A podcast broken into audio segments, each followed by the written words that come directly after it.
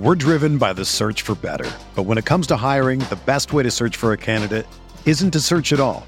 Don't search match with Indeed. Indeed is your matching and hiring platform with over 350 million global monthly visitors, according to Indeed data, and a matching engine that helps you find quality candidates fast. Ditch the busy work. Use Indeed for scheduling, screening, and messaging so you can connect with candidates faster. Leveraging over 140 million qualifications and preferences every day, Indeed's matching engine is constantly learning from your preferences, so the more you use Indeed, the better it gets. Join more than 3.5 million businesses worldwide that use Indeed to hire great talent fast. And listeners of this show will get a $75 sponsored job credit to get your jobs more visibility at Indeed.com slash BlueWire. Just go to Indeed.com slash BlueWire right now and support our show by saying that you heard about Indeed on this podcast. That's Indeed.com slash BlueWire. Terms and conditions apply. Need to hire? You need Indeed. Support for this podcast comes from U.S. Bank. When it's time for a new credit card, the best ones do way more than just buy stuff. And that's why U.S. Bank offers credit cards that make every day more rewarding. Earn cash back, score points when you shop, dine out, travel, or binge watch, or get a low intro APR. U.S. Bank credit cards were designed to fit your lifestyle. So make every day more rewarding and check out usbank.com slash credit card. U.S. Bank credit cards are issued by U.S. Bank National Association ND. Some restrictions may apply. Member FDIC.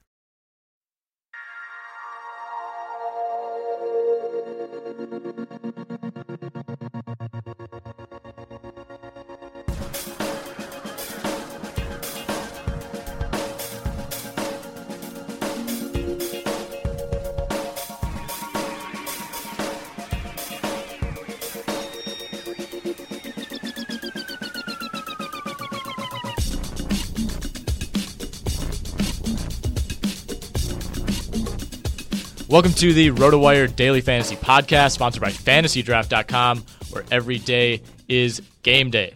All right, it is Friday, December 11th, of course, the year 2015. Nick Whalen here, as I always am, with Chris Benzine uh, on this Friday afternoon. Chris, we're going to go through and talk about the top value plays at each position. This week, we're going to be using DraftKings values. I know in the past we, we've kind of jumped around, you know, trying to to kind of dip our hand, I guess, in, in multiple sites.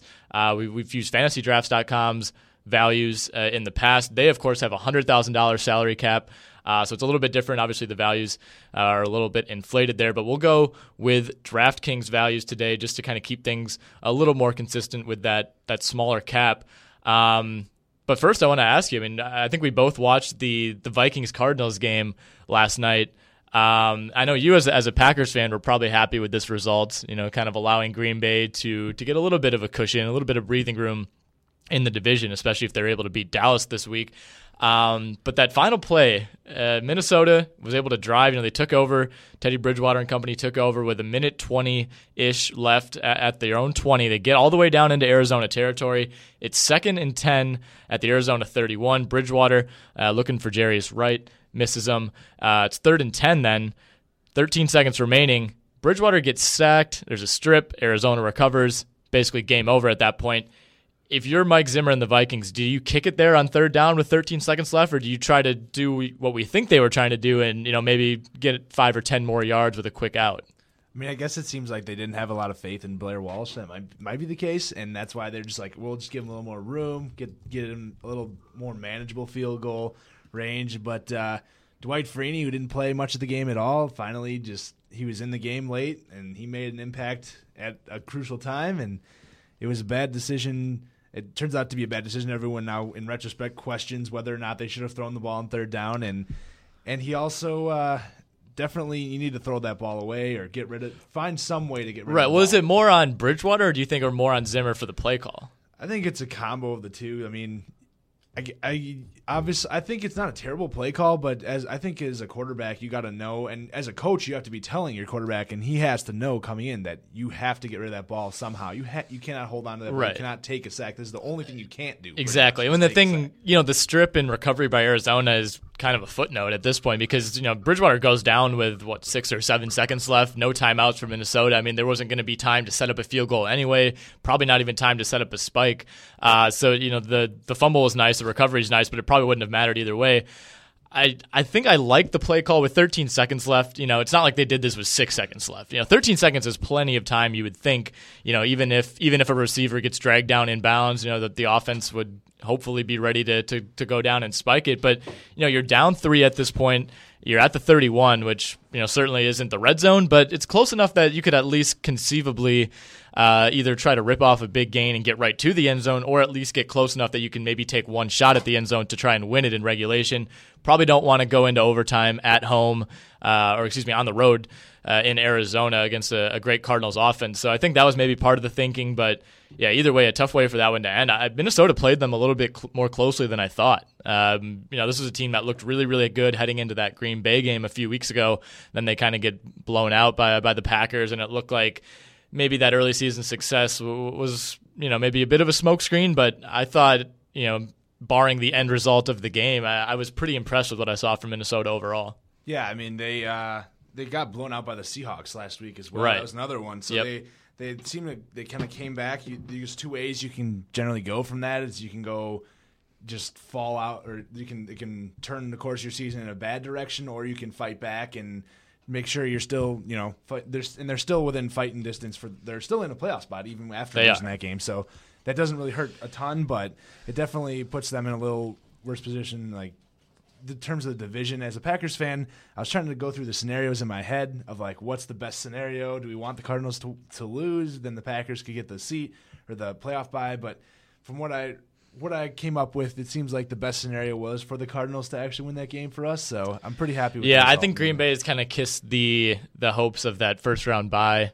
uh, kissed that goodbye. But you know, you look at Minnesota now; they are still technically in the playoff picture right now. But if Seattle wins, um, you know, this weekend they're both eight and five, and Seattle holds the tiebreak there uh, for that first wild card spot. Uh, Tampa Bay still lurking, Atlanta still lurking at six and six. I, I, I don't know if lurking is the right word for Atlanta. I mean, the way that they've completely fallen off these last few weeks, but yeah, I mean, it looks like it's going to be you know Minnesota versus Seattle for that last wild card spot. You know, unless one of those NFC South teams is able to make some noise. I mean, is there anybody in the NFC East that you think could get hot over these last few weeks? I mean.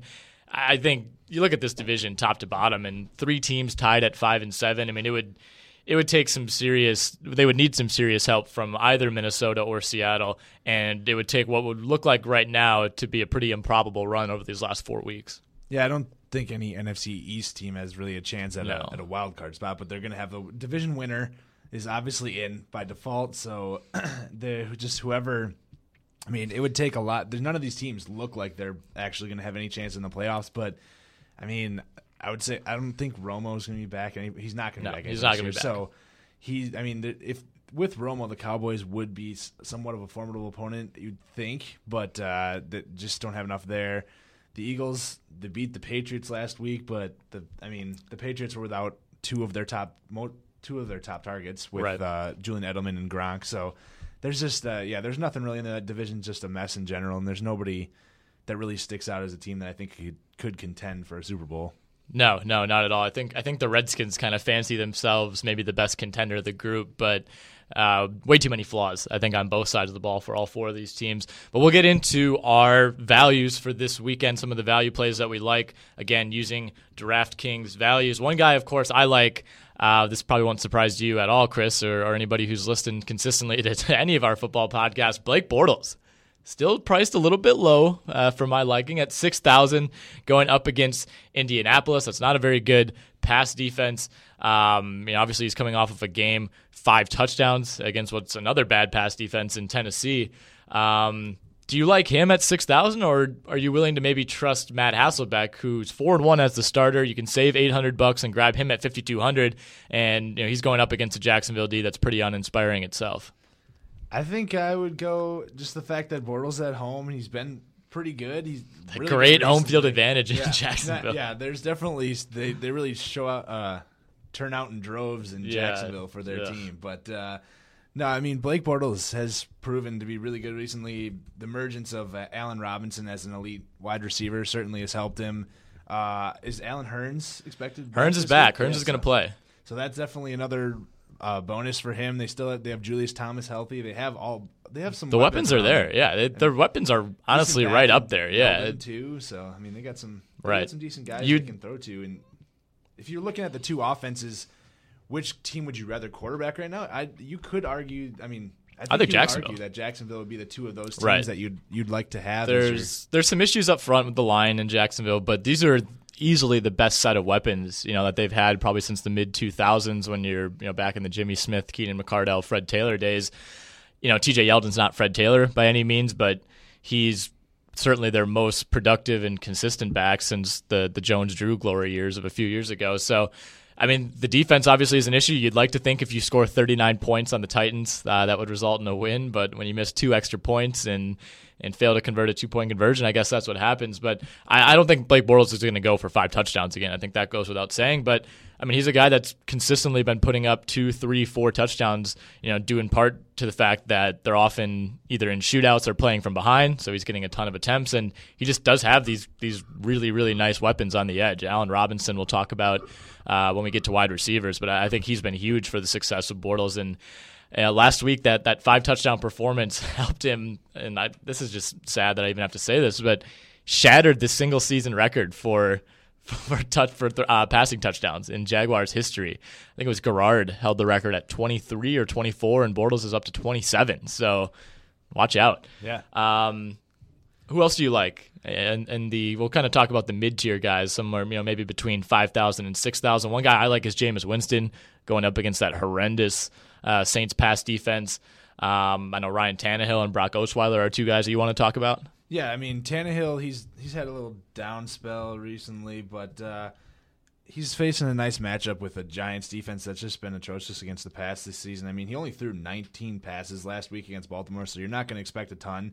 But the week before against the Jets, he went for uh, he went for 350 yards and three touchdowns, and that was a Jets defense that's generally looked at as pretty good against the pass. So I I could see him having another big week against uh, against a Giants defense that has been giving up a lot of passing yards per game this season. They're among the lowest in the league. They're giving up, in fact, the 30th most points to fantasy quarter or to quarterbacks in the DraftKings format. So I mean, this is a really a good matchup for him to, especially to he'll probably want to bounce back after he was going against a Ravens defense last week and.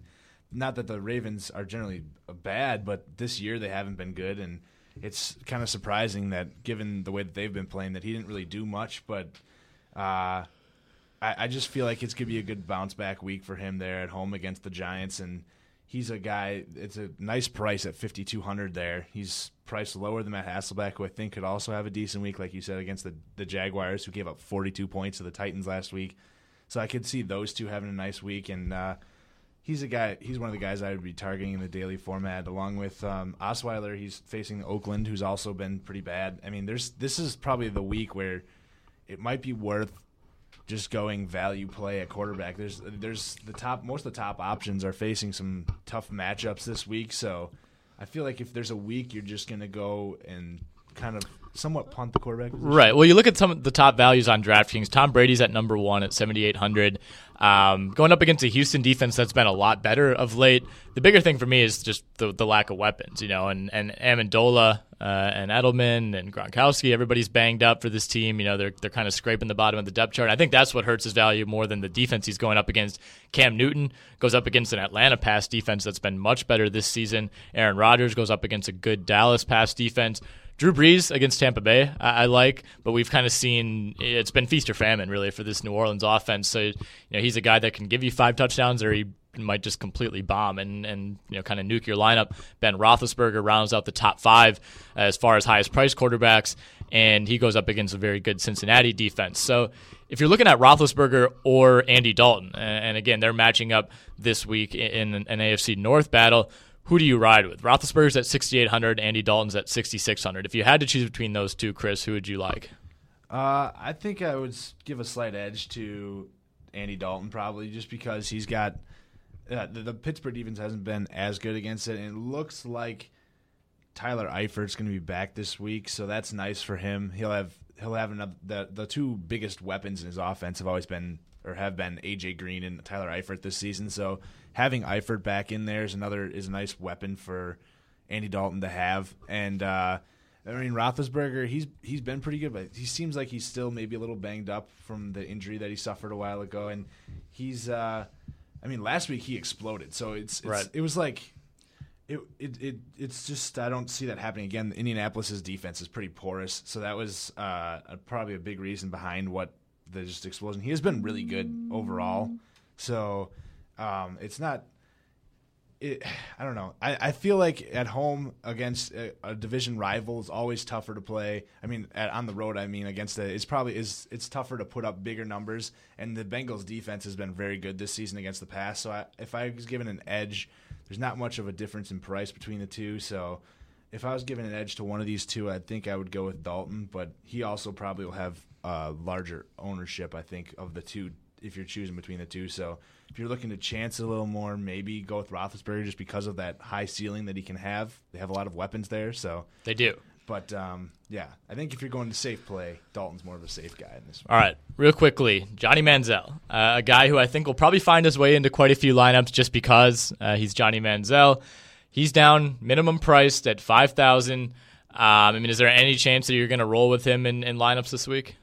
I think there's a chance just because he has a nice matchup with the 49ers and he's he's a guy that runs the ball, which is big for quarterbacks. You you want guys that can run, that gives you the opportunity there. And he was actually really good in his last start against the Steelers. He threw for uh, 372 yards, rushed for another not just 17, but still that's some rushing yards there. And he can rush, he can run the ball.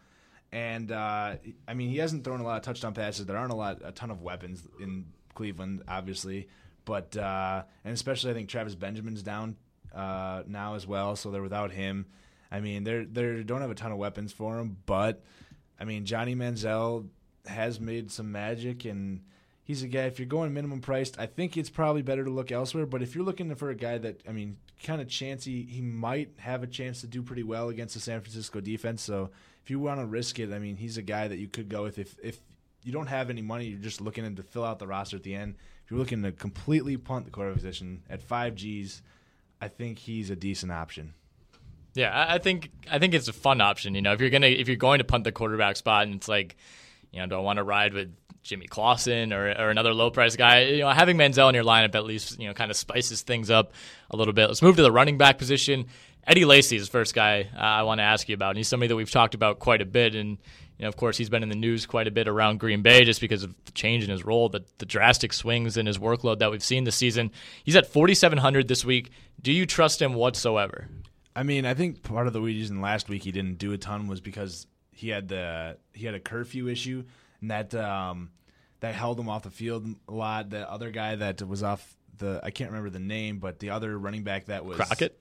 No, he wasn't. He's the one that played. But oh, yeah, right. They actually released uh, Alonzo Harris, I believe, mm-hmm. because he was also having curfew issues. So, I mean, these two were were being disciplined. Obviously, Lacy a little less than uh, Alonzo Harris, but uh, I, I feel like Lacy should be a bigger part of the offense this week. However, I think James Starks is still the starter at this point, and they're facing Dallas. I mean, Dallas has been pretty bad against the run, but I just don't know if I could trust Eddie Lacy. He is at 4,700, so that's a decent option. And if he he's does, still priced above James Starks, though. Yeah, I think. Do you think? You know, this isn't. I wouldn't say like being deceptive, but is this DraftKings kind of maybe, you know, taking advantage of the? There's still the perception that Eddie Lacy is, you know, the bigger name, the you know guy who was a first round pick in most season long leagues. I think, I think his name carries a little bit more weight, and that can kind of justify a higher price. Well, I think it's also the fact that he's had a couple hundred yard games in the last few. Right, he's looked good when he's had the opportunities yeah. of late, at least. Yeah, I mean Starks, even when he had opportunity, he hasn't done a ton. He's had some receptions, which is nice. So that's at least giving you some points.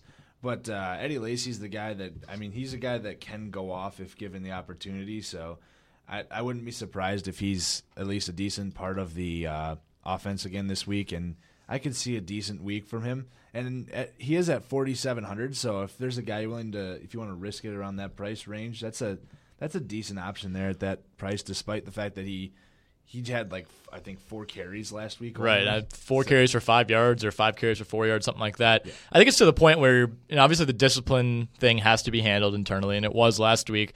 Can Green Bay really afford to keep, to keep that up though? That's the thing. You know, it's um, you know, like at some point they kind of have to leverage. Like you know, these, these are getting close. To, if they want to win this division, they they just can't be dropping games to bad teams like they have over the last four or five weeks, and you know, if if it comes down to it, I think you know at some point the Packers and, and Mike McCarthy maybe need to swallow their pride a little bit and say, you know, if this guy, whether this guy violated probation or not, whether or not he's been a little bit of a curfew, I should say, not probation, whether or not he's been a little bit of a problem off the field this season.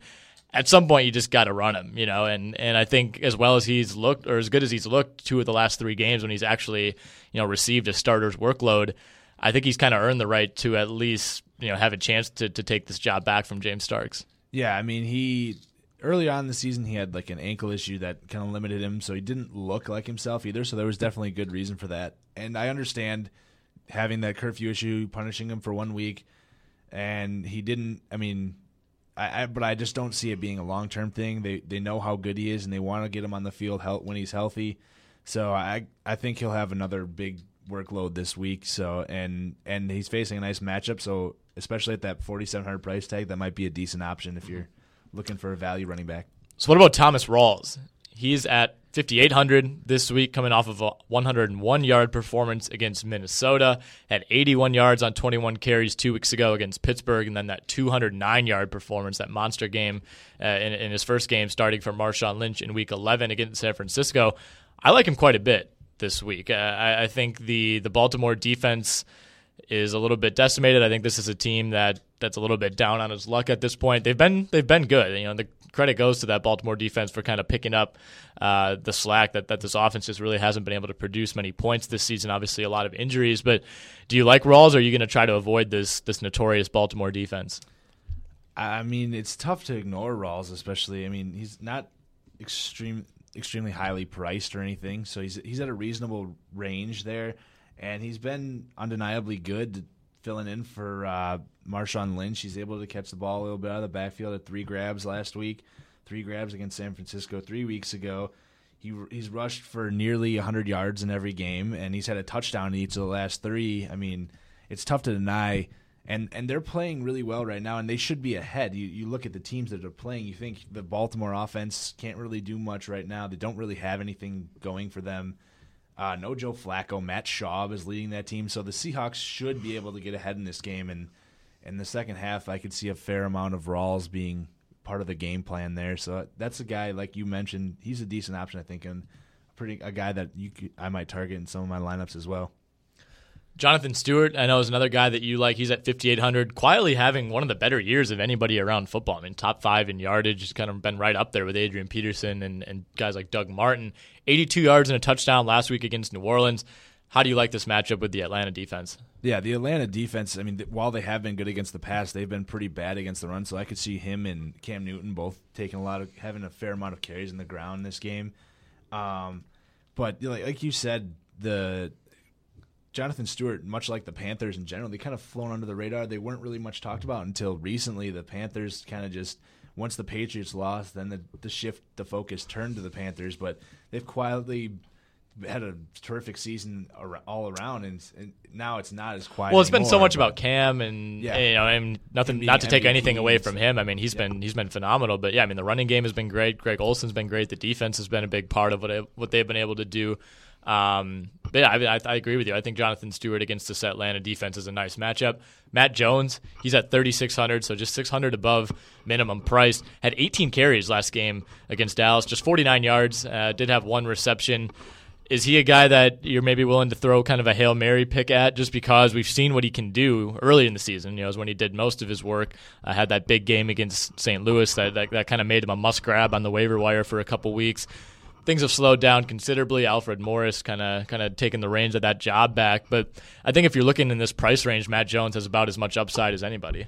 Yeah, I mean, uh, Matt Jones has done a lot with a little so far this season. I mean, he hadn't really seen a big workload uh, up to this point, and then finally last week, I mean, he's he's done most of his damage in the receiving game. So I mean, that's like this big a biggest part or a bigger portion of his game. But he finally got uh, 18 carries last week, and if he can.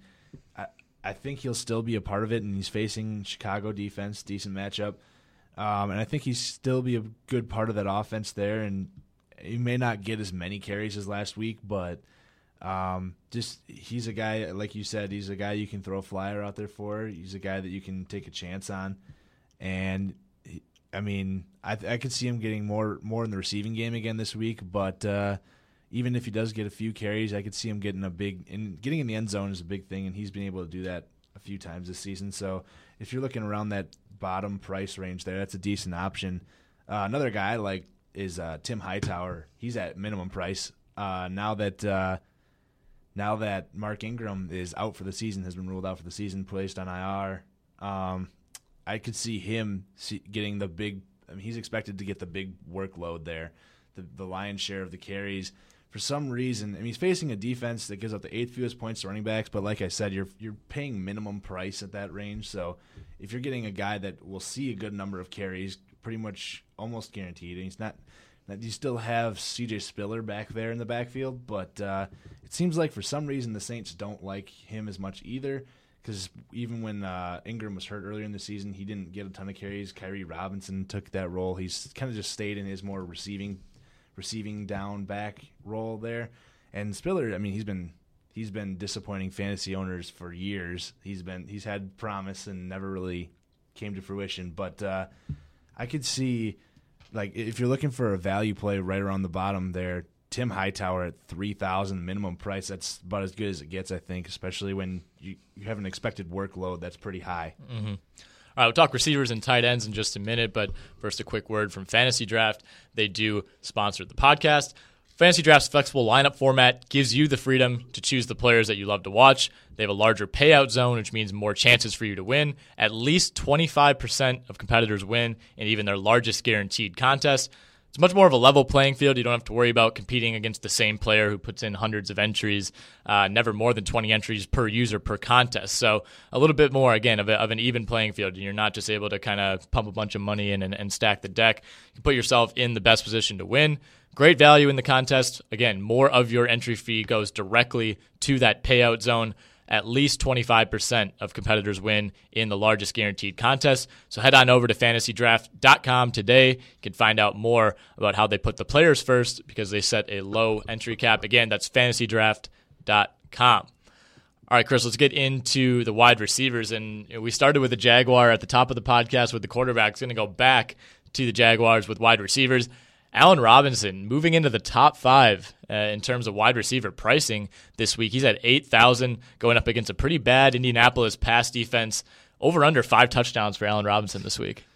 I think I might take the under in that. It's, it's, close. It's a tough one. You know, I'm, i have to think about it. No, no. Of course, I'm joking. but I mean, coming off three touchdowns last week, um, you know, a guy who's been really, really, really productive this season, and what's been a, a pretty bad season for the Jaguars. You know, a team that most people don't pay a lot of attention to nationally. But I think he kind of broke onto the scene, uh, onto the national scene that is last week with that three touchdown performance. They get Allen Hurns back, like we mentioned earlier. He's at 5,500 uh, after missing last week with with a comp. Uh, I think he had a concussion, he had an ankle injury, hamstring injury. It's a bunch of injuries that have kind of accumulated over the season, but. You know, I think the absence of Hearn, Hurns, I should say, last week ended up helping Allen Robinson. I mean, he saw a ton of targets.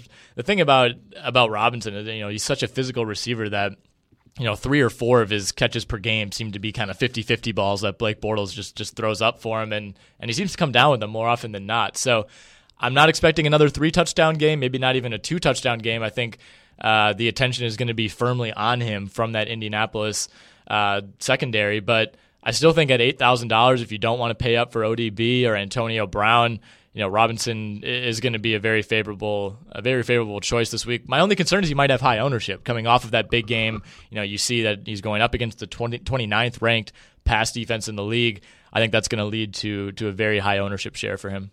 Yeah, I could definitely see that being the case. I mean, he's uh, still at a decent price there, and uh, he's got a nice matchup, like you said, and he's got a great quarterback with Blake Bortles throwing his way. So if I'm looking at uh, I mean, he's he's a good option around that price range for sure. But uh, like you said, in tournament format, might not be as as worth a pick as you are looking at, and if you're going like a 50-50 maybe, because not um, because of the fact that he'll have high ownership. So there's a chance that you could probably go with somebody else that might have a little lower ownership, and that will have a, another nice day as well. And if you if that's the case, I mean, you, you could chance it elsewhere, looking uh, looking to pick up on a guy that have lower ownership, but that and then hope that Allen Robinson doesn't produce as expected going into the game. So I could see him being a guy that while it's it's worth picking in a 50-50 format because you think he's going to do really well, it might be a guy you might shy away from in a tournament just in case on the off chance that he doesn't do well, then you can take advantage of that and go with somebody else that might have a little lower ownership. Yeah, we mentioned Allen Hurns again at 5,500. I do like him quite a bit in what's been this very productive Jaguars passing offense. Do you like AJ Green as kind of an obvious play against what's been a very shaky Steelers pass D? I mean, he was he was definitely the biggest beneficiary last week when uh, Tyler Eifert wasn't available. He was a big red zone target for him. I mean, he is a big red zone target regardless. AJ Green has like some has the height to be a, a good receiver, or obviously he's a good receiver. I mean, sorry, he has the height to be a big red zone target. A lot of receivers are a little, you know, not not as tall, but he's he's um, one of the taller receivers out there. He's not necessarily fast, but he's kind of quick, and he's a guy that he can you can throw to him in the red zone, and that probably could still be the case this week. Although it might not be as much now that you have Eifert back. He's he's their biggest red zone target generally, so there there might be a little less touchdown opportunity. Like last week, I believe AJ Green he only ended up with one, but he was down, I believe, inside the one or something like that on another catch mm-hmm. that nearly was a touchdown that ended up being a Jeremy Hill, which I was I was rooting for. Actually, I, I kind of thought that he would be the a guy to have a chance with the, the red zone carries with Eifert out, and that ended up being the case. So that was nice. But um, you were just a fantasy genius. Chris. Oh yeah, thank you. I know. No, it's definitely definitely a lot of things. Yeah, just but um, yeah, I, I see AJ Green have another decent week this week, even despite having him back. And uh, like you said, Andy Dalton at home. It could be a competitive game. Probably keep it. I think it'll be. This is going to be probably the game of the week on paper, at least, right? Yeah, I think that's a, one of the best games this week. From when you look at the other options around the league, uh, I, I, mean, Detroit, St. Louis, uh, Washington, Chicago. I don't know. Yeah. Uh, Dallas, Green Bay. You know, if, if, Dallas was healthy, would have been a lot of fun. But no, I, I, think I mean Atlanta, Carolina will be interesting just because it's a it's a division battle, and you know you, you, we still are kind of holding out hope that this Atlanta offense didn't forget how to play football. Um, but no, I think I think this game is clearly clearly the best of the weekend. Mike Evans, 7,200 going up against New Orleans. I like quite a bit. I like Sammy Watkins at 6,100 uh, going up against Philadelphia. He's got 267 yards and three touchdowns over his last two games and still priced just above 6,000.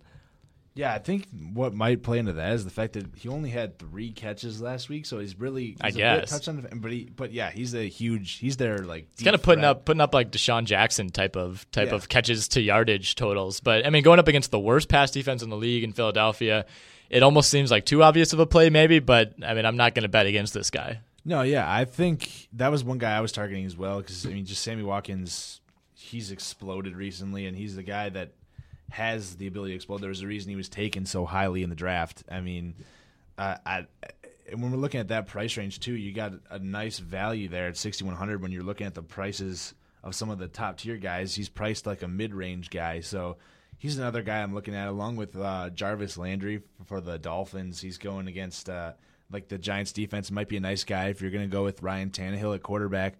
He's probably the the guy you want to pair with him, and he's actually nicely priced at 6,300. They didn't go up there. I mean, another guy I kind of like is Brandin Cooks, but he's dealing with a concussion right now, so it's a, it's questionable whether or not he's going to actually play in the game. So if he doesn't end up playing, that obviously you don't want to take him. But uh, if he's playing, I feel like that that Bucks defense, you got Brees there. He's a guy that's going to be like much like the Saints offense has been this year, feast or famine type of guy. But if you're going in a tournament format, that's kind of what you want. You want a guy that can explode, and he's a decent price. Also, he's sitting right at 6,200. So if we're looking in that price range, those are probably the three guys that I like this week. If we're looking a little more value guys, but uh, not, but not like bottom dollar. So these are more the mid range guys. That so he's one of those guys I would target that range. All right, let's move to the tight end spot real quick as we wrap up. Even if Rob Gronkowski plays, he's a top price tight end this week, as he's been every week. Do you think he'll be too limited physically against what's been a pretty good Houston defense to, to take a chance on? I think you might want to wait a week or so on him. I mean, he's definitely he's coming one week, one week absence, and he's questionable coming in.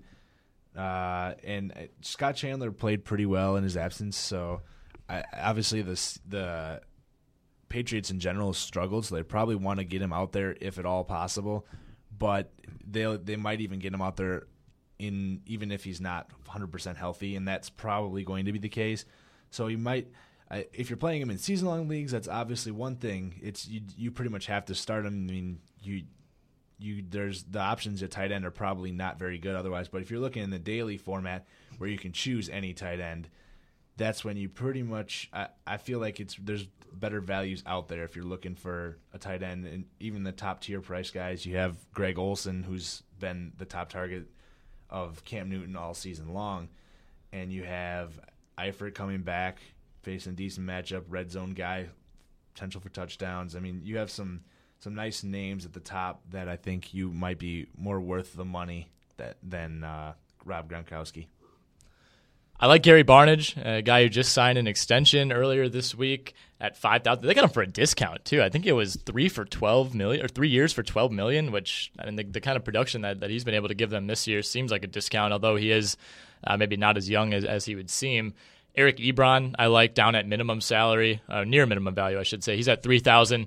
I think he's probably, if you're looking at an upside kind of tournament play in, in that range, uh, I, I do like him there.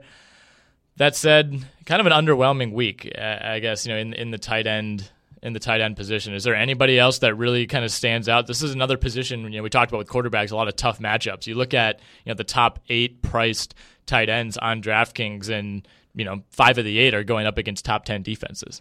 Yeah, I mean, I do like your discussion of uh, Eric Ebron. I've always been a fan of his. I, I don't think he's he's got talent. So he's, he's a guy that I think yeah. I think if they unleash him correctly, he's he could be a future star. Yeah, he's been he's a guy that may not put up a ton of receptions, but one of them can be like he scores a fair amount of touchdowns, and if that's the I mean, if he gets in the end zone, that and you're paying minimum price for him, that's well worth it because you're spending your money elsewhere.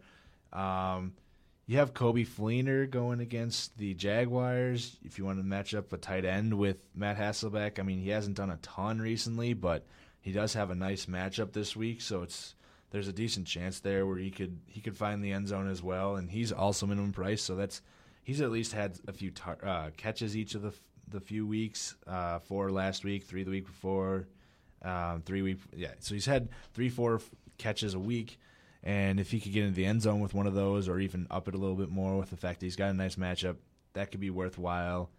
Uh, there's not like you said, there's not a ton of great guys at the top, but well, there's a few at the top that are decent but there's not a lot of great guys all around. There's not a great ton of great matchups. So if you're looking for a few guys, I mean, I feel like those couple guys at bottom barrel, if you're looking for something, might be a good option. Or going towards the pr- top price range are your best options this week. I think. All right, that'll do it for our value plays this week. Chris, one final question that I'll leave you with: predict the score for the Cowboys at Packers.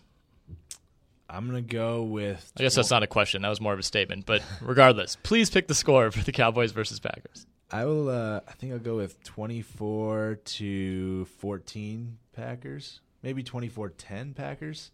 Looking at the weather report right now, and it's, it's supposed to be 56 degrees at Lambeau Field on Sunday. This is ridiculous. I mean, it was close to 60 earlier in the week here in Madison. I don't. I don't know what's going on. Yeah, I mean, you'd think that would that should benefit Aaron Rodgers for sure. I mean, he's he's better in better weather, but I mean, not that cold weather has really affected him a ton. So, but yeah, I mean, I I feel like the Packers should be able. Cowboys are playing with uh, Matt Cassel at quarterback. I don't. Uh, if if it was Romo, I'd feel like the game would be a lot closer, at least somewhat closer. Um, but I just feel like the Cowboys don't have enough going right now. That even though the Packers have been struggling themselves, feel like they'll get enough. Maybe a low scoring game. Might might not even get to twenty four. Which team can struggle the least? I yeah. think in this one. And yeah, I'm going to go with you. I'm going to say Green Bay. I think Green Bay turns it around, you know, semi turns it around offensively. I think they get over 30. I'm going to go Green Bay 31, Dallas 17. This is the story of the one. As head of maintenance at a concert hall, he knows the show must always go on. That's why he works behind the scenes, ensuring every light is working, the HVAC is humming, and his facility shines. With Grainger's supplies and solutions for every challenge he faces, plus 24 7 customer support, his venue never misses a beat. Call click grainger.com or just stop by. Grainger for the ones who get it done.